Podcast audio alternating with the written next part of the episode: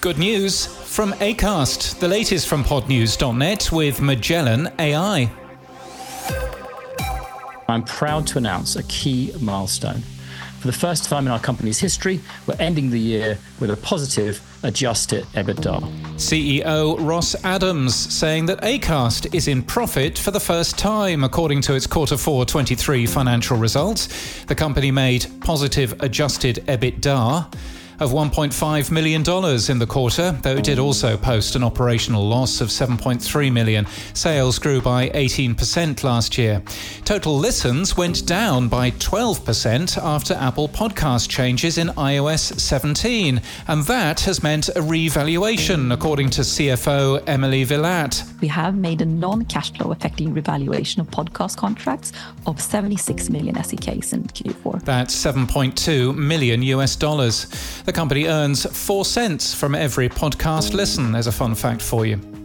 Google is telling subscribers to its Google One service that there's been a data breach at Apple Podcasts, which has apparently shared email addresses. That is not true. It's part of a larger combination of files and nothing more than someone who's gone through open podcast R S S feeds, scraping them for email addresses. It's not from Apple servers. And in any case, Apple don't need nor use email addresses in your R S S feed.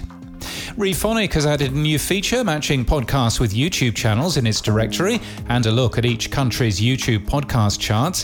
Half of weekly podcast consumers follow a podcast host on social media, according to a new report from Signal Hill Insights and Cumulus Media. Podpage is now supporting the Podcasting two point oh Chapters feature.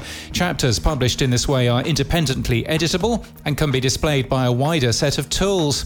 CrimeCon's Clue Awards are now open for entry. SiriusXM has laid off one hundred sixty further employees. The company paid one hundred million dollars to buy Smartless last month. It's not that clear which departments will be affected. Semaphore claims that Spotify is renegotiating its deal with Trevor Noah. Spotify say they aren't. Castapod explains some of the technical aspects of podcast measurement and highlights O P three as a potential solution in a blog post that we link to today. And happy World Radio Day, February the thirteenth. And in podcast news, there's excitement in the gaming community as the official Xbox podcast has announced a special edition will be available on February the fifteenth. Slated to appear are two senior people in Microsoft, including a man called Matt Booty. We look forward to sharing more details with you about our vision for the future of Xbox, they say.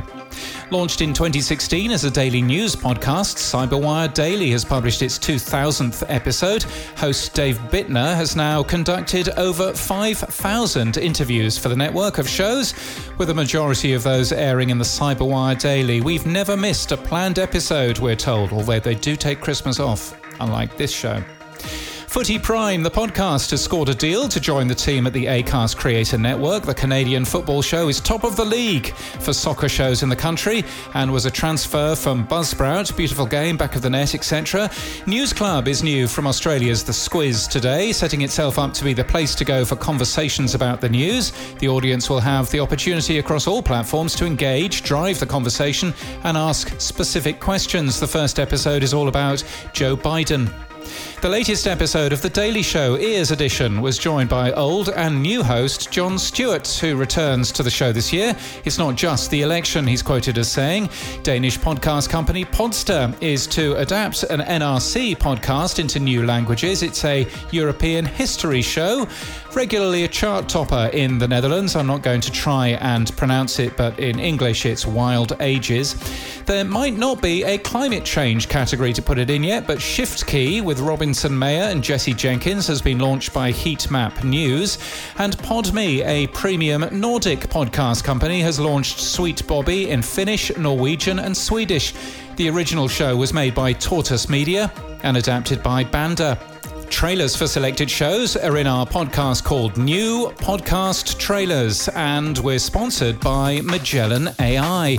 Magellan A I has all the planning tools you need to surface, research and engage with new shows. You can learn more at pod news dot net slash latest, and that's the latest from our newsletter. To read all the stories and subscribe, we're at pod news dot net.